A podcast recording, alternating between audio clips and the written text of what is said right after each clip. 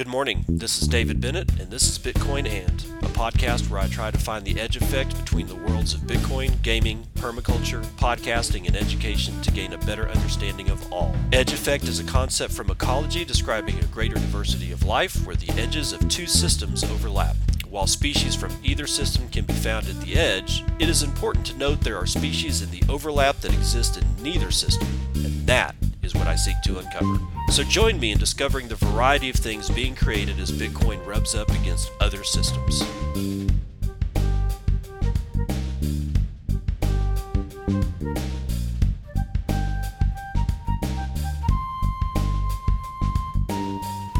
It is 5:54 a.m. Central Daylight Time. It's the 13th of October 2020. This is episode 301 of Bitcoin and the September 2020 Journal of Bitcoin Words is out. It actually came out a couple of days ago. I think it came out over the weekend.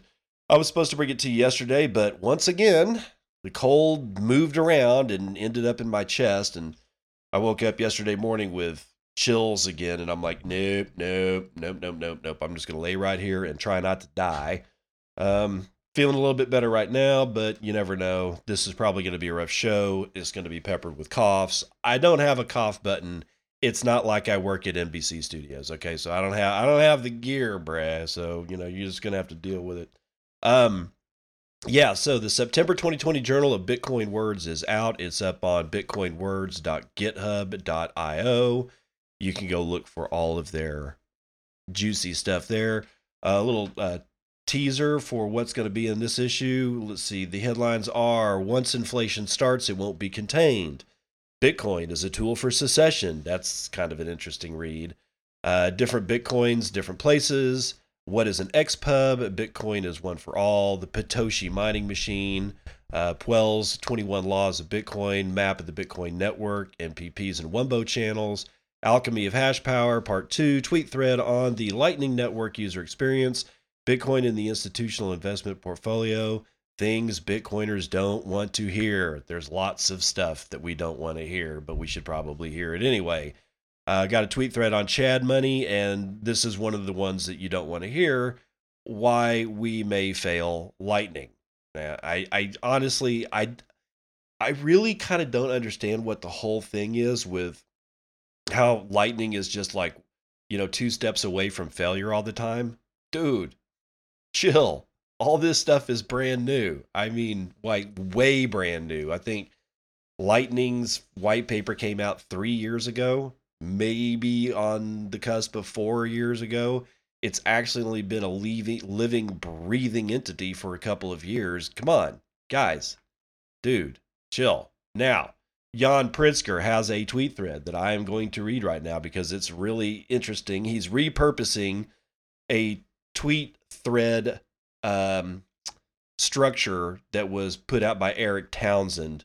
Um, he's Erik Townsend was bitching about the uh, the virus and that there was there was no way of knowing that the virus could be as bad as it was and and so he tweet or he he made this whole Erik Townsend made this whole tweet thread so that on February the 8th, 2020, somebody could look back and say, yes, we clearly saw that there was a time that somebody knew what the hell was happening. So there was a way of knowing.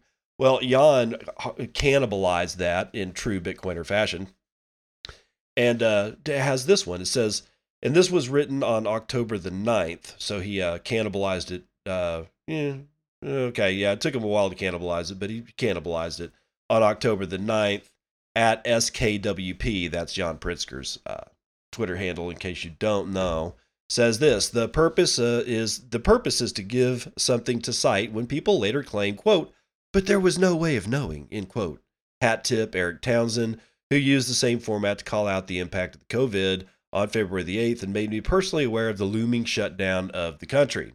Continuing, Bitcoiners smarter than me have been predicting the takeover of the dollar by Bitcoin for many years. In 2014, with Bitcoin barely at $1 billion, Pierre Rochard wrote NakamotoInstitute.org mempool. Blah, blah, blah. He gives basically it's a it's a it's a link to this thing, which covers all the incorrect narratives of Bitcoin and stating it will overtake the dollar. Quote: Skeptics misunderstand how strong currencies like Bitcoin overtake weak currencies like the dollar It is through speculative attacks and currency crises caused by investors, not through the careful evaluation of tech journalists and mainstream consumers. End quote. Jan continues, I first became bullish on Bitcoin in the summer of 2016 around a $3 billion market cap, but it was still a toy project at the time in the eyes of most of the financial world, while many technologies thought of it as a version 1 technology to be improved upon. Excuse me.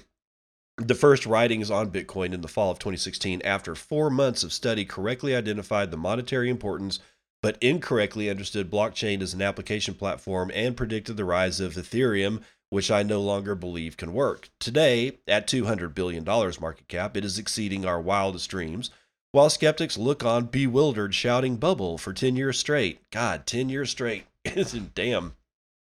Being forced to shift goalpost from it will go to zero to two public companies buying an aggregate $500 million of Bitcoin is not a pattern.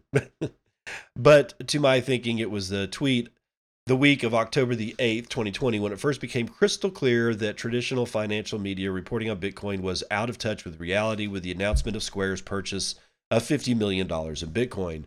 Media earlier in the year continued to talk criminals and bubbles despite the, in, the entry into Bitcoin space by financial giants such as the New York Stock Exchange and, and the CME and Fidelity Investments into Bitcoin mining by Peter Thiel and entry of macro players like Paul Tudor Jones and Raoul Pal Bitcoin now receives daily coverage in the financial press, while the opinion arms of the same publication write FUD pieces and mislabel Bitcoin news as crypto, cryptocurrency, or coin, as if driven by some insane force to avoid stating the painfully obvious. It was back in August that MicroStrategy, a billion dollar NASDAQ listed company, announced the purchase of 21,454 Bitcoin, almost five times the amount Square did. Media mostly slept on the initial purchase by MicroStrategy, unlike the coverage of Square, which was widely publicized. I immediately recognized that this was the first of many to follow, retweeting Saylor's September 15th announcement of the aggregate purchase of $425 million worth of Bitcoin for his company's corporate treasury. Some in traditional finance analyzed this move as a Hail Mary by a wacky CEO who had voting control and didn't have to answer to anyone, but Mr. Saylor had been using his COVID quarantine time to study the hardest money ever to be invented. A perfect storm for Bitcoin has formed in 2020, which will ultimately lead to the replacement of the dollar, with Bitcoin on the balance sheets of many major corporations and likely states within the next decade. The perfect storm is one, Bitcoin is the scarcest and hardest money ever to be invented with a fixed supply that is changeable by no one. Two, more than 7,000 clones and competitors have been created with near zero market uptake. Three, dollars are being debased on an unprecedented scale. Four, the world is tired of United States hegemony and censorship over its currency. Five, countries that are sanctioned by America need a, a neutral currency to trade. Six, corporations need a reserve asset that cannot be debased. Seven, leading companies such as Square and MicroStrategy demonstrating not only the safety of, but a necessity to hold Bitcoin on corporate balance sheets to avoid dollar debasement. Eight, Bitcoin has become incredibly deep and liquid, able to sustain a $500 million purchase over a few days without major slippage. To summarize, by October the 8th, 2020, it was crystal clear that Bitcoin was going to eat all weaker currencies alive. That includes the dollar. Be long dollars at your own risk. All right, so there you go, man. This is the way, bro. This is the way. yep, it's, I don't know, man. This is one of those things where it's probably good to have these kind of tweets that are like little, you know, markers on the path. Is what I, I was trying trying to describe to my daughter what prime numbers were. Uh, she's in, you know, she's she's getting to that age where in math that she needs to know how to factor and and what factors are, and prime numbers clearly are part of that that that whole thing. And I was trying to describe to her that that prime numbers are sort of markers in the universe something that is very crystal clear, cannot be debased, cannot be turned into something that it's not. A prime number is a prime number. It's like they're like big, huge stones on the path throughout the universe. These markers that people like Jan Pritzker put up, these are also stones that you should probably look at that mark where you are on your path to what comes next because we really don't know what comes next. We have an idea, and that's good. But everything is so weird right now that it's hard to say. Like, for instance, if Bitcoin does eat the dollar, and it probably will, what will that look like? We think it's going to look like something, but it's probably going to look very, very different. But that doesn't change the fact that Bitcoin ate the dollar. See what I'm saying? So, you, you know, be careful what we wish for, is all uh, that's well I'll leave you with. Now, getting back a little bit into the Bitcoin treasury of MicroStrategy and Square, um, who put this? I want to Oh, Mario Rathuis, R A T H O U I S, um, had to sometime this morning put up a tweet that's got it, he I I don't know if it was him. Oh no, this is bitcointreasuries.org by Novak. So Rodolfo Novak has apparently built a spreadsheet and Mario uh, took a screenshot of said spreadsheet and put it out into a tweet. And what does it say? It says Bitcoin treasuries in publicly traded companies.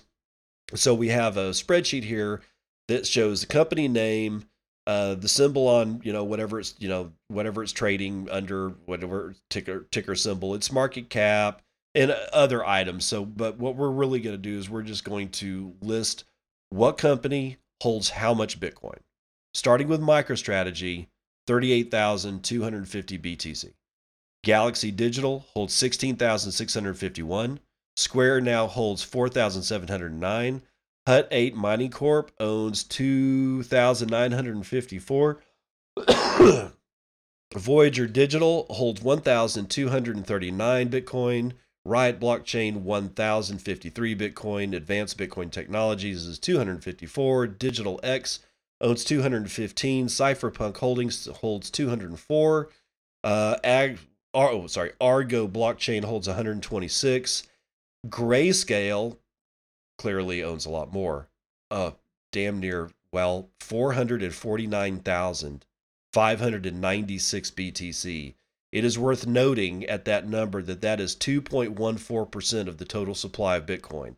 The one thing that I don't know is is is that the total supply right now or is that the total supply at 21 million? I could do the math, but we got to move on. Uh, CoinShares has 69,730 BTC. 3IQ, the Bitcoin fund, holds 8,295 BTC. BTCE holds 5,215, while 21 shares Bitcoin Swiss crypto something holds uh, 2,989 BTC. All told, these companies own 601,479 BTC. That is 2.86, 2.8, damn near 3% of the t- total supply of Bitcoin that can exist. Just putting that out there. Just so, because it ain't just Square. It's not just grayscale. It's not just MicroStrategy. More and more. I, you know, it, the the whole fact that Tahini's or yeah, well, the real Tahini's on Twitter and Tahini's restaurant group, we don't know how much they have because they haven't told us, and probably good for them that they haven't actually said how much you know Bitcoin that they own. It's not a lot, I guarantee it. It's a small company. How much you know? How much money are they going to be able to like you know, like cough up? But real Tahini's isn't on there. Um, I also didn't see Snappa HQ on there. They, so both of those companies hold BTC as well. You're going to see more and more and more and more and more companies holding BTC. Um, and that brings up to, you know, brings to light what I've what I'm harping on lately is that we're probably going to end up leveraging these corporations' legal departments when the fight comes. It would be my suggestion that you don't bitch and moan. You, if you want to, hey, you, you can go ahead and cry about how it's de oh we're now now we're all corporate and blah blah blah blah blah. Again, be careful of what you wish for because at the end of that road or rather further down the road that you're traveling what you wish for when it comes to when it comes into being is probably not going to look anything like what you thought you get what you want it's the format that's different you don't have any control over the format. In this particular case, we're going to probably end up going to war with regulators. over Bitcoin. I don't care about the shit coins. They can all go burn in hell for all I care. I don't I I have no energy to to to worry about them anymore. I eh, but eh, and I do hope that lots of ammunition by the regulators are wasted on on taking out the scams. Simply not because they're taking out scams, but because they're wasting ammunition, ammunition that could be used on Bitcoin. In either event, it really does need to be noted that it's going to be legal departments from MicroStrategy, the legal department from Square, that ends up making this a First Amendment issue and takes it all the way up to the Supreme Court if if and when or if or when, I don't really know which, regulators say something on the order of Bitcoin is now illegal, we are not going to allow you to use it. Well, congratulations, you just bought yourself a shit ton of lawsuits from companies that know how to battle people in court. And it will go there. Why? Well, because Bitcoin is based on a couple of things. One, it's money. Two, um, it's code. All right. So Ninth Circuit Court of Appeals in California, I think is California, in the ni- late 90s concluded that code is free speech and it is not illegal to use cryptography. Okay, so those that's the basis, that's the backbone. Okay, the backbone of this technology has been upheld by a circuit court as free speech. Right? So there's that.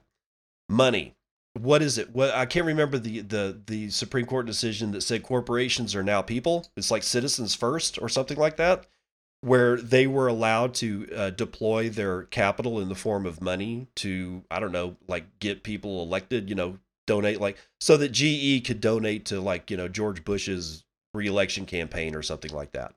All right, without citizens first or whatever that thing is called, that kind of was was not allowed but now corporations are deemed as people. And as much as I don't like that, and I don't think it's, you know, I don't think that that's really the best thing in the world, in this particular case, it's going to work in our favor. Why? Well, because if you tell MicroStrategy that their $425 million investment in Bitcoin is now worthless and that they are not allowed to use it, you can bet that not only will they start talking, they, they will literally drag the whole citizens first, that they have the ability to deploy their capital how they see fit and for whatever reason they see fit. And they're actually going to use the fact that the Ninth Circuit Court of Appeals has upheld the backbone technology of Bitcoin as freedom of speech. These are both First Amendment issues. This will go to the Supreme Court. It will take, if they do it right, it will take years for this shit to get through. That's my prediction. So I could be wrong, but what's not wrong is all the people that are leaving Los Angeles. Obi Nwosu is writing this one uh, yesterday for BTC Times. He says, Californians are proud to be a little cra- crazy. There's something very different about the West Coast attitude to life, hardly surprising given that they are descendants of intrepid settlers who crossed an uncharted continent in pursuit of gold. While the pioneering spirit, spirit of 49 still burns brightly, the Golden State is on the verge of another major migration, but this time it's not an influx, it's an exodus. In the last decade, around 150,000 people have left California, while some of its most famous sons, including Joe Rogan and Graham Stephan, Steve, uh, sorry, Graham Stephan, are planning their own exit strategy to places like Nevada or Texas. Why are so many people considering leaving a place where most people would think themselves lucky to live? The answer isn't Californian uh, contrarianism, but the same reason their ancestors made the perilous trip across the prairie, mountain, and desert opportunity. California is no longer the land of plenty, where the streets are paved with gold. Many commentators have pointed out that the state is deeply unsustainable with crippling taxes, a mammoth budget deficit, crumbling infrastructure, and an unstable government. Just God, it sounds like the Baltics. what makes this exodus so ironic is that it's been made possible by Californians' own genius. They have brought us everything from virtual libraries and stores, online gaming, click and deliver dining, cinema on demand, and virtual conferencing. What do Amazon, Steam, Uber, Netflix, and Zoom all have in common? They're all from the West Coast, dude. You could say that California is the victim of its own success. Its technology brought the whole world into our living room, so now it really doesn't matter where you live. Uh, no wonder more people are choosing to leave behind the congestion, pollution, overcrowding, high taxes, and political turbulence and instead choose a simpler life. That's not crazy, it's common sense. If immigration threatens to turn LA from the city of angels into the city of ghosts. It's not alone. Other megalopolies, hold on, megalopolises, megalopolis, okay, megalopolis, including London, are seeing companies and citizens leaving in droves as they seek cheaper rents and greater health and happiness. I have talked at length about the disruptive potential of widespread remote working, but the speed of change is exceeding my most bullish predictions. Even I, a born and bred Londoner, am planning to relocate from the smoke. Everything that's only possible thanks to Silicon Valley technologies that enable us to work and live wherever there's reliable broadband. what has any of this to do with Bitcoin? Well, as we pursue more decentralized lives, the need for secure digital cross border mechanisms to communicate and transfer information and value will only increase. Decentralized technologies like Bitcoin are not only important tools that help us hold on to hard earned value, they are destined to become essential mechanisms for transferring value between parties in every corner of the globe. Great cities grew because they were a locus of opportunity, capital, and human resource. The next chapter of human civilization will be defined by decentralization, yet another reason to be banking on Bitcoin. Hmm? Okay, see? So there you go. Um, this we're going to be watching this as a slow moving train wreck for the next few years. Um, and I'm going to be guessing at least five before the majority of the people that were going to move or right now are going to move have actually done so. And it's going to it's just it's going to suck for Chicago, Houston, uh maybe not maybe not Dallas. Dallas seems to be fairly robust. Fort Worth is always going to be fine because Fort Worth has always been fine. Austin is still small enough that it could probably be be okay and San Antonio honestly is probably not going to change all that much, right? Um, and then everything else is like they're really, you know, in Texas is pretty, you know, pretty damn small. So from the standpoint of stability, uh, Texas is where it's at. But you got like San Francisco, Portland, uh, L.A., San Diego. Let's see what else. You know, I Miami is probably going to be okay because it has such a huge component of Cubans living there. New York, you know, God, I mean, all the big, big mega cities that are out there that we're talking like multiple millions and millions of people, these guys are going to bail. They're just going to bail. They've been bailing for a while, but now the accelerator is, I mean, it's the long one on the right, stupid. And that thing is planted firmly through the ground at this point. So just be aware for that one. now, remember the, the theme for the next, you know, probably year, God only knows how much longer, is going to be war on Bitcoin. Uh, this is yet another shot, not directly at Bitcoin, but sort of like, well, you'll get it. IMF, World Bank, G20 countries to create central bank digital currency rules. Uh, now they're in the rule making period. So, October the 13th, 2020. We got this out of Coindesk from Ada Hui uh, I don't know if it's female or male, but ADA says international financial authorities and 20 of the world's largest economies are establishing official standards for regulating and issuing sovereign di- digital currencies.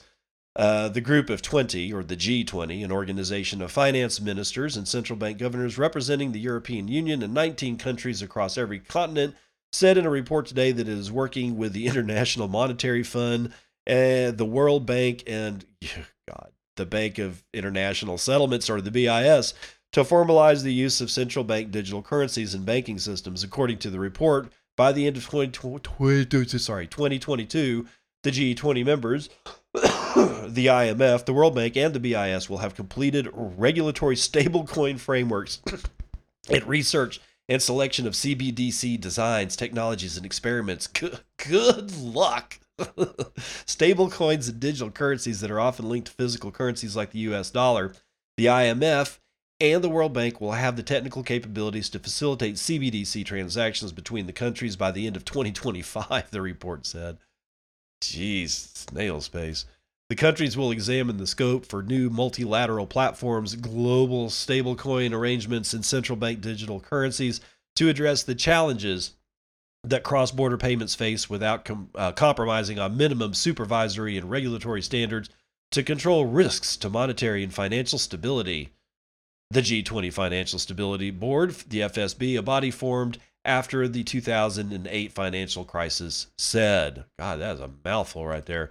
The G20 roadmap about stablecoins follows a joint report released by seven central banks last week through the BIS in sketching out a transnational front around nationalized digital currencies. Last week's report, authored by the United States Federal Reserve, the Bank of Canada, the European Central Bank, the Bank of England, the Swiss National Bank, Sweden's Sveriges Riksbank, and the Bank of Japan, outlined pro- uh, properties the central banks would require from CBDCs in their countries. The North American, European, and Japanese banks said CBDCs would need to be interchangeable with existing money forms and resemble cash in its ease of use and a swath of payment types at little or no cost. CBDC systems should also connect to legacy financial technologies, settle high volume of transactions instantaneously around the clock, be impervious to cyber attacks and outages, and comply with regulations and monitoring that apply to money already in circulation and that retain central bank power, the report said. CBDCs can improve cross border payments, counter Facebook, Libra like corporate digital currencies, and transfer emergency fund payments to consumers during the coronavirus pandemic. Jeez, can you be any more short fucking sighted? God. But CBDCs would not be anonymous and self running, the report said, of course, diverging from the virtual currencies whose distributed ledger technology they would borrow. Bitcoin transactions run on a blockchain network that masks and silos personal data from central actors while central banks would maintain access and visibility into CBDC payments and identities. The ECB, sorry, the ECB and the BOJ also stated this month that they are looking into issuing CBDCs. An ECB report said that a decision to issue a digital euro would be announced in April of next year. BOJ officials have said digital yen experiments are starting in the spring and called for a concerted effort to match China's digital yuan, the most expansive central bank digital currency being trialed yet. So, you guys are scared of two things. You guys are terrified of Bitcoin, and you guys are terrified of China. You should be, honestly. There's not much else to say about that one. Analysts say Bitcoin faces sell side crisis as buyers overwhelm sellers. You think? Joseph Young, writing it for BTCTimes.com on October the 11th, goes on to say the number of Bitcoin on cryptocurrency exchanges has been rapidly declining, indicating a significant drop in selling pressure. Bitcoin reserves of exchanges often indicate whether there is selling pressure as Bitcoin holders typically deposit to exchanges to sell their holdings. When Bitcoin exchange reserves substantially drop over an extended period of time, it suggests there is a lower appetite to sell Bitcoin at the current price. A decline in sellers benefits Bitcoin more so than most stores of value and currencies due to its fixed supply. Since Bitcoin has a fixed supply of 21 million and the rate at which miners mine new Bitcoin is public knowledge, its price can be heavily affected when there are sellers in the market. According to Light, a pseudonymous futures and options trader, Bitcoin is currently experiencing a sell side crisis. The trader emphasized that while the production of Bitcoin is limited and rigid, demand is increasing. That creates a shortage of Bitcoin in the market, pushing the price of the dominant cryptocurrency upwards. Quote, Bitcoin is experiencing the beginnings of a sell side liquidity crisis. It has always been like oil on crack. Production is entirely inelastic. Demand, meanwhile, is reflexive. End quote. Consequently, in the past three days, the Bitcoin price has increased by 8%, from 10,530 to 11,400. The recent rally is particularly important because of its technical implications. 10,500 has been critical support level for Bitcoin throughout September and October. A strong reaction from buyers at that level to push Bitcoin above 11,300 indicates a positive market sentiment. On October the 8th, the BTC Times reported payments firm Square purchased $50 million worth of Bitcoin. According to researchers at WhaleMap, there were over-the-counter deals before the news was released. The researchers said, quote, I was looking forward to seeing if more OTC deals will come through, and they did. I am leaning more and more towards the idea that you can see these OTC deals happening on chain before the news is released. End quote. That's an important quote. We might come back to that. High net worth individual investors in whales often use the OTC markets to accumulate Bitcoin directly from large sellers. Higher OTC market activity is considered a positive factor for short to medium term price cycles. The confluence of declining selling pressure from retail investors on exchanges and the rising accumulation of Bitcoin by whales and high net worth individuals strengthen the argument that a sell side crisis might be ongoing. Okay, so one, BitMEX, dude. I mean, people are literally liquidating the living shit out of all BTC holdings on BitMEX, and rightly so. I mean, their entire senior leadership staff just got indictments handed down against them by not only the DOJ, but the CFTC. They're in real trouble. what, although I do wonder where Arthur Hayes is. I love Arthur. I I know I probably shouldn't because he introduced the whole 100x leverage thing, and I think that that's just a a gambler's way of of destroying your family and your future. But other than that, man, Arthur's been a pretty cool cat. The second thing is that I'm looking at is this quote.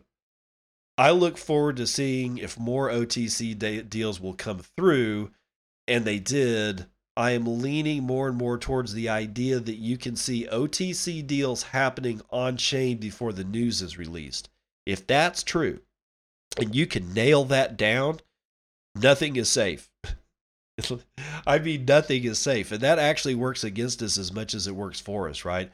Because if you see OTC, if you're able to, to definitively say, I see an OTC deal happening right now in this block, this block just got minted.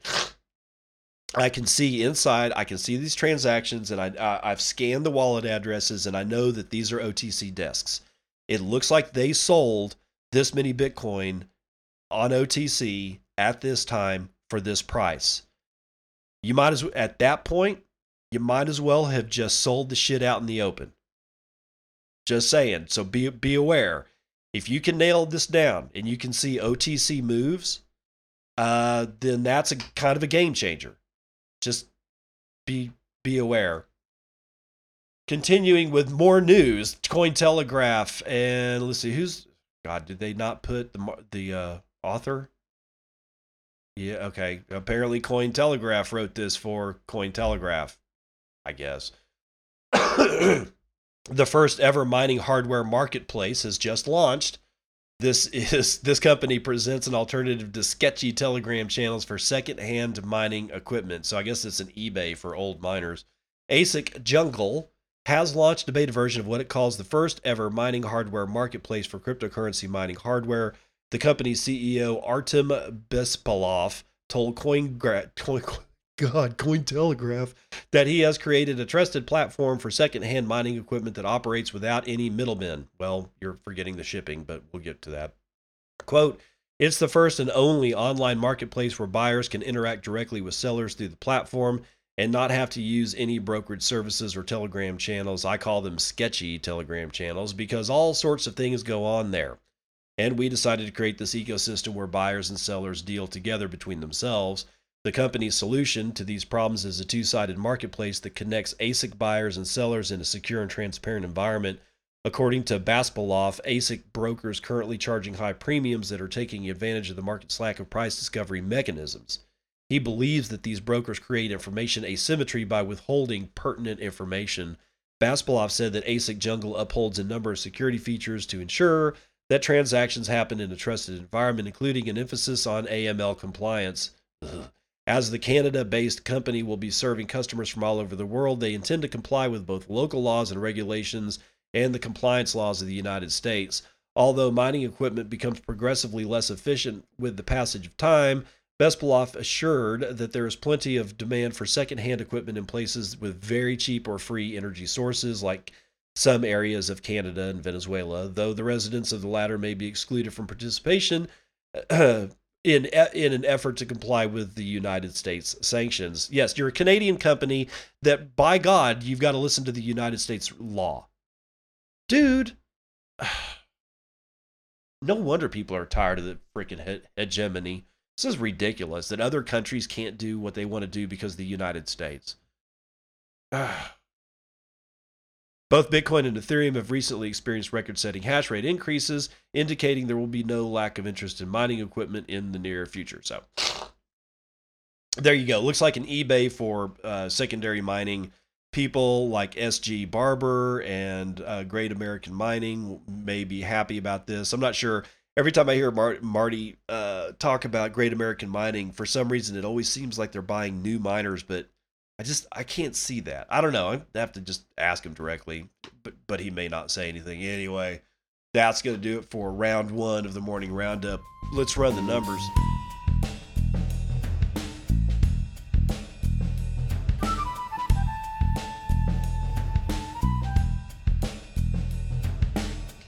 Oil is up by two points. Oh, nice. Forty dollars and twenty three cents is gonna be what it costs to, for you to get a barrel of West Texas Intermediate. Brent is also up 1.68%. 42.42 is what it will cost per barrel. Natural gas doing its weird move down 2.6%. It's going to cost $2.08 to get a hold of a thousand cubic feet of that. Gold is down 0.17. It's going to come in at $1,925. Silver is down 0.6, 25 bucks. Platinum is down a scant, $876. Uh, let's see what else we got here. Currency futures. The future of currency looks weak, but I don't need numbers to tell me that. So let's just do index. Dow futures is down 0.39. Uh, looks like the S&P futures are down 0.06. Nasdaq futures is up 1% and the S&P mini is down 0.6. So after stock markets rally yesterday, it looks like uh, it's going to cool off a little bit. But real money is what we're concerned about. One BTC equals $11,525. It looks like we're going to have a high over a bit asset at $11,526.91. I'm going to have a low over at, where's my low? Oh, HitBTC, $11,510. 311,000 transactions performed in the last 24 hours gives us 13,000 transactions on average per hour. 2.28 million BTC have been sent in that last 24 hour period. That's 95,000 BTC being sent every hour on the hour per average. 7.3 BTC is the average transaction value, while the median transaction value remains high at 0.044 BTC or about $511. Block times are low, uh, 9 minutes and 32 seconds. We have 0.5 BTC being taken in fees on a per block basis and 75 BTC taken in fees overall in the last 24 hours. 6.4% increase in hash rate brings us up to 144.5 exahashes per second. And yeah, that's that okay, well that's not an all-time high on hash rate, but it's I mean it's clearly up there. Ethereum at 385, Bcash at 242, Litecoin at $50 and a quarter, BSV at I God whatever, Ethereum Classic at five and a half, Dogecoin at 0.0027. With 41,508 transactions in the last 24 hours, Dogecoin is beating out Ethereum Classic. And, uh, well, clearly Bcash. Litecoin has had a fall in its average transactions per 24 days, it is down to 93,103 transactions over the last 24 hours. Clark Moody, what do you got to say? $11,522 is the price Clark is looking at. We have 1,071 BTC in the Lightning Network. That is 12 million, sorry, 12.3 million dollars in capacity. That's across 7,508 nodes, representing 36,638 channels. Uh, slight uptick in the percentage of Tor capacity. We are up to 49.8%. That is 533.56 BTC on the Tor side of the Lightning Network, and that is spread across 2,471 nodes. That's going to do it for Vitals.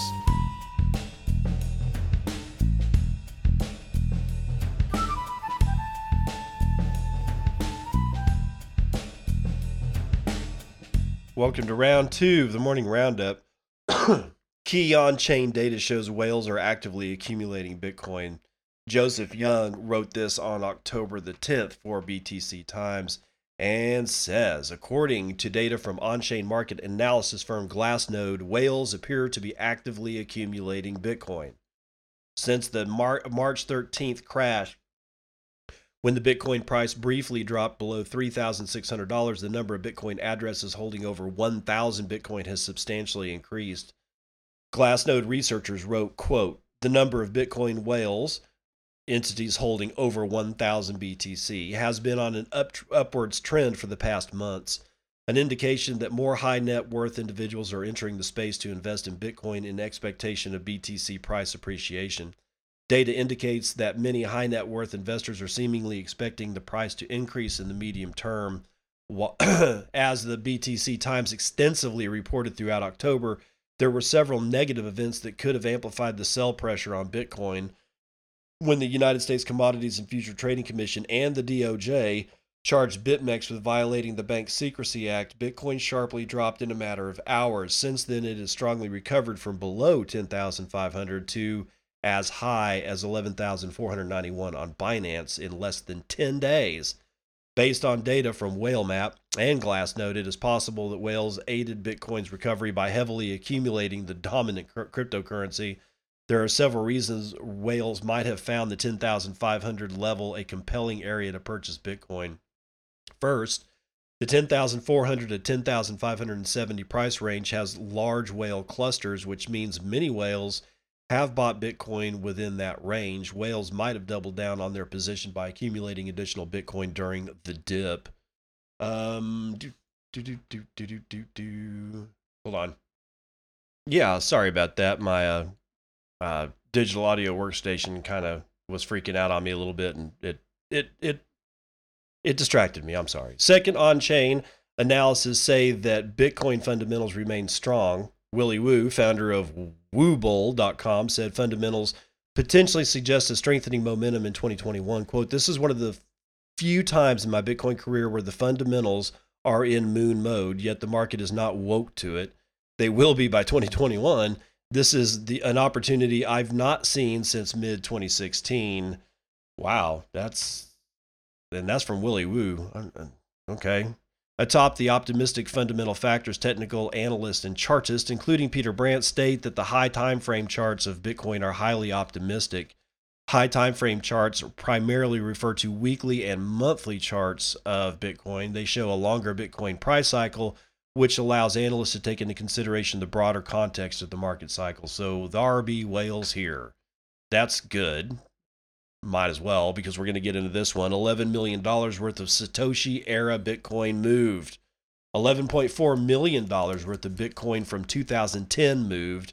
And Matthew DeSalvo wants to know why. And he's asking this question on October the 11th and asking it for decrypt.co. Someone moved over $11 million worth of Bitcoin that has sat idle in wallets since it was mined in 2010. The 1,000 Bitcoin, today worth $11,425 million. 11,000, sorry, $11,425,000 moved to one address. The move was flagged by Kirill K, a professional cryptocurrency trader on LinkedIn. The Bitcoin was mined back in September of 2010 when Bitcoin was less than two years old and worth less than 10 cents per coin. Back then, the cryptocurrency was virtually unheard of and very cheap to mine. All the Bitcoin moved today was worth less than $100 in 2010. Wow. The mysterious holder of the Satoshi era coins would make an insane lottery like profit if they sold the coins today. Satoshi era Bitcoin refers to coins mined when Bitcoin's pseudonymous creator Satoshi Nakamoto was still communicating with the crypto world. Nobody's heard from Nakamoto since 2010, and his identity is still a complete mystery. Some believe, perhaps falsely, that whoever moved the coins must have been part of Nakamoto's inner circle. But why would someone move this Bitcoin now? Head of quant strategy at crypto firm Ikigai Asset Management, Hans Hu, wrote in LinkedIn that old miners have to be careful about how they move so as not to spook the market. But he added that $11 million wouldn't really move the needle that much in either direction when billions of bitcoins shuffle around wallets each day. So just be aware there's people, you know, doing stuff and reaching for things. Data encryption is a fi- is a threat apparently to fighting child sexual abuse says the Department of Justice. Pausing to reiterate that the war is coming. This is yet another shot. I'm serious be aware of this. This is all bullshit, but for some reason or another, we have to listen to it because it's from our elected officials. Jesus. Cointelegraph's Turner Wright is writing this for on October the 11th. The department, along with other international agencies, alleged end to end encryption can create severe risks to public safety. Spin that narrative, bro. The U.S. Department of Justice has released an international statement claiming that the end to end encryption poses significant challenges to public safety, including sexually exploited children. There's your wrapper, it's for the children. In an October 11th statement from the DOJ, the agency called on technology companies to work with government to find a solution for strong data encryption with the means to allow the investigation of illegal activity and content. The department stated end to end encryption that hindered law enforcement from accessing certain content creates severe risks to public safety. The statement was signed by the DOJ, the Home Department of the United Kingdom, the Australian Minister for Home Affairs, India, Japan, a New Zealand Member of Parliament, and the Minister of Public Safety and Emergency Preparedness for Canada. Why is the United States Department of Justice releasing a statement that is signed by dignitaries from other countries? Is the DOJ part of Australia? Is it part of Japan? I mean, yeah, it, there's there I'm I'm I'm verbalizing some naivete here, but as far as on paper, is the DOJ part of any other country than the United States? No, it is fucking not. And the more that we pretend that it is, or allow it to be pretend that it is by the other people of this nation, then the hegemony is going to do is just going to continue to metastasize around the world. I mean, it's not America. It's not the American people that are doing this. It's not the states of the union that are doing this. It's Washington, D.C. It's the people that live there, not the residents have nothing to do with the United States government. But come on, let's be clear. If you're living in Washington, D.C., Foggy Bottom, Georgetown, any of the chances are good that you're connected with the United States government. And at this point, you guys are looking more and more like a mafia every single day. It's just sick. Anyway, the statement, or in particular, the DOJ stated that such encryption undermined law enforcement from investigating serious crimes and protecting national security. In addition, a tech company's ability to identify and respond to child sexual, exploitation and abuse, violent crime, and terrorist propaganda may be compromised, claimed the department. Citing a 2019 report from the National Center of Missing and Exploited Children, the government agency implied end to end encryption needed to be implemented with a solution to safeguard children, or it would undermine the current system of reporting such exploitation. Quote In 2019 or 2018, Facebook Messenger was responsible for nearly 12 million of the 18.4 million worldwide, report, worldwide reports on child sexual abuse material to the NCMECJ, the DOJ said, citing a 2019 statement from the We Protect Global Alliance. Quote, these reports risk disappearing if end to end encryption is implemented by default since current tools used to detect CSAM do not work in end-to-end encrypted environments, end quote. Elected officials, officials in the United States have already acted to seek a legislative solution to investigating the illicit activities to which the DOJ referred. In June, three Republican senators put forth a bill that would outlaw end-to-end encryption for technology companies, requiring device manufacturers and service providers to assist law enforcement by providing access to encrypted data. The bill, named the Lawful Access to Encrypted Data Act, is currently under review in the Committee of the Judiciary. There is also the Earn It Act, a proposed bill that would require digital measures to first pass through government approved scanning software in order to monitor for malicious criminal activity. Proponents of both bills suck ass. I mean, sorry, proponents of both bills have claimed their purpose would include protecting children from sexual abuse. However, many privacy advocates are heavily criticizing the bill's sponsors for what they perceive as the government encroaching on personal freedoms. Though its statement focused on end to end encryption, the DOJ stated it would extend its efforts to device encryption, custom encrypted application, and encryption across integrated platforms. The government agency claimed it would hold a respect for privacy at the forefront of any legal framework Quote, we challenge the, the assertion that public safety cannot be protected without compromising privacy or cybersecurity, the DOJ said. The DOJ lies to you. The United States Department of Justice is lying to you. Okay? They're not going to protect your privacy. And this has nothing to do with children. If you really believe that, then the naivete is is entirely too strong with this one. It's just I, I can't I can't with this. It's blatant. It's naked. This is just naked bullshit.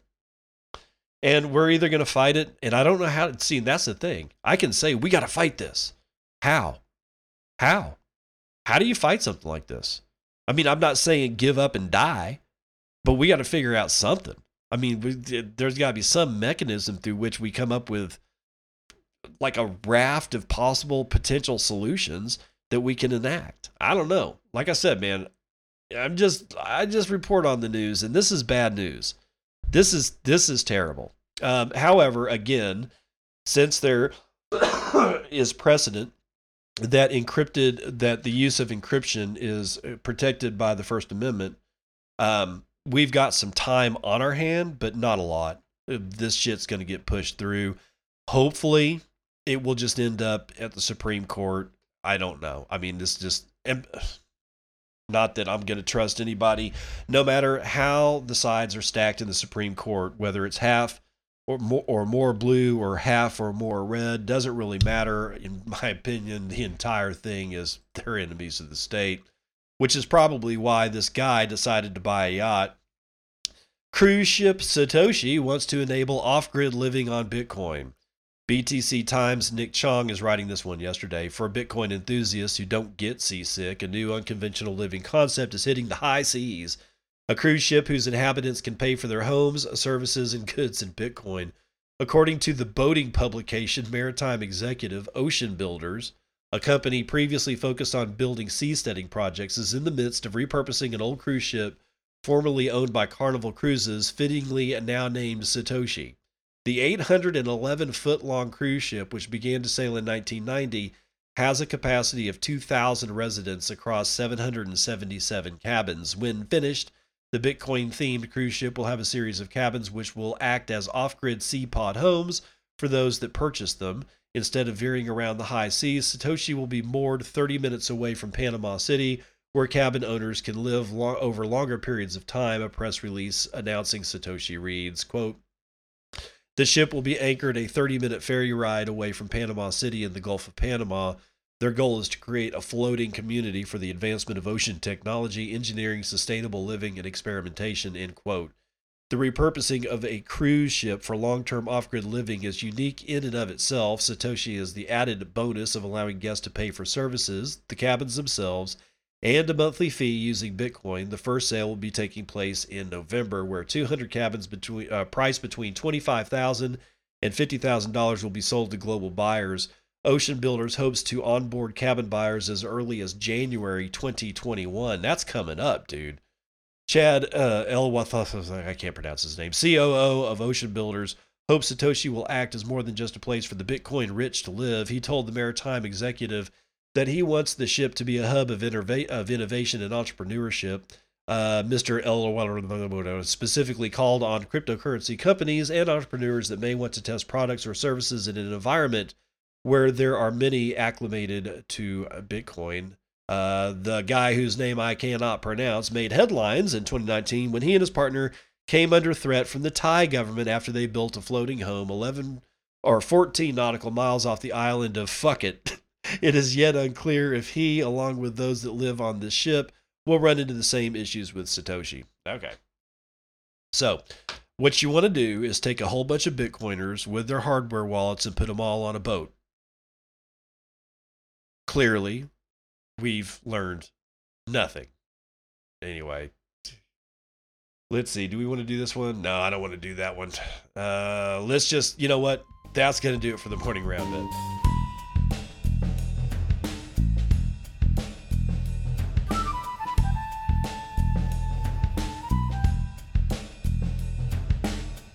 Daily Train Wrecked is brought to you by Alex Manuskin.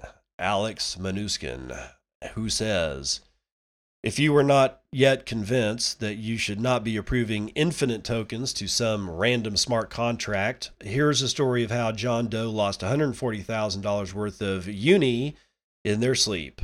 Okay, there's not going to be a hard and fast place where I can set off the sound effects, so you won't get one today, but train wrecked this still is. John sees a fancy new farming scheme called Unicats and decides to put some money in. Who knows, it might be the next YFI. John decides to deposit some uni and get the good old allow this dApp to spend your uni message from MetaMask and thinks, oh, this again. Yay, yeah, all the farming dApps do that. Why why not? And and then approves the transaction. John farms some meow coin and thinks, yeah, I'm done with this game. I'll pull out all my uni and retire now. What John doesn't know is that once you approve the contract to use infinite tokens, the contract can take their tokens at any time, even after they were withdrawn from the farming scheme. Introducing Unicat, the owner of Unicat's farm. Unicat is a greedy bastard. Not only was the whole thing a rug pull and scam, it also wants to go after all the approved tokens of the users. Unicat adds a backdoor to the farming contract. Anyone who is the owner can call the set governance method with the privilege to call any past data to any address. So, Unicat calls the set governance method with a call to the unitoken and the instruction to transfer John's tokens to the farm. The past tokens are then swapped to ETH on Uniswap. John loses 26,000 uni and then another 10,000 uni while they sleep. Unicat is a cunning bastard. To cover their tracks for each new victim, it creates a new smart contract and passes the ownership of the farm to the new contract. Each new contract fishes out some funds, swaps them on Uniswap, and passes them to and address owned by Unicat. Stolen ETH are then moved into at Tornado Cash in bulks of 100 ETH before moving on to the next victim. John Doe wakes up to figure out that half of their uni holdings are gone, swears off farming, and moves all their funds out of the account. Unicat continues to fish for more victims. Epilogue If you have ever used the Unicat's contract, make sure to revoke every token you have approved using tools like tac.dappstar.io. Never approve more than you sorry, never approve more than you need, especially for unaudited contracts. Read our blog on how, and then he gives a link to um, to the blog clearly. And then there's some more uh, juicy details on the Unicats hack.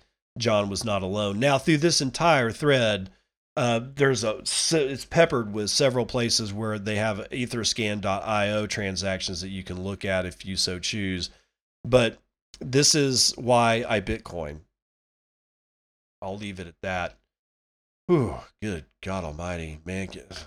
You know, this is worse than this is worse than giving somebody your credit card number and they just continuously pull money out of your account. Or it's just as it's actually it's not worse. It's just as bad it solved nothing except you're not getting anything out of it. You're just getting ripped off. Okay, whatever. All right, all right, all right. So, uh, yeah, mo- sorry, mo- moving on. Um, we have a dad says jokes, except it's not dad says jokes. This is actually from Jim says, I tell dad jokes, but I have no children. I'm a faux pas.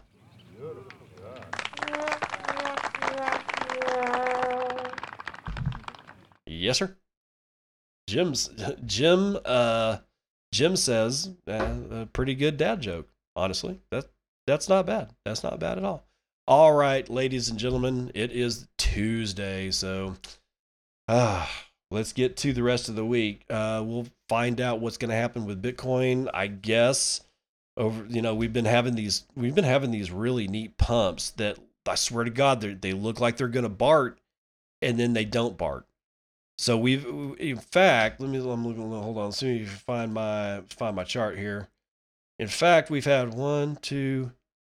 We've had three potential Barts that have been destroyed all in a row.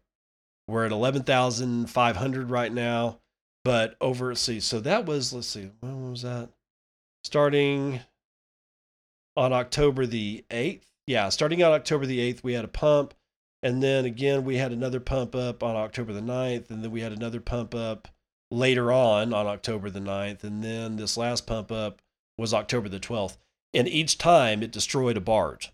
There, there's something there's something about that that's important is the fact that three BART potential BART formations all were knocked over one after another. It, you know, honestly, that's like I said, that's kind of important.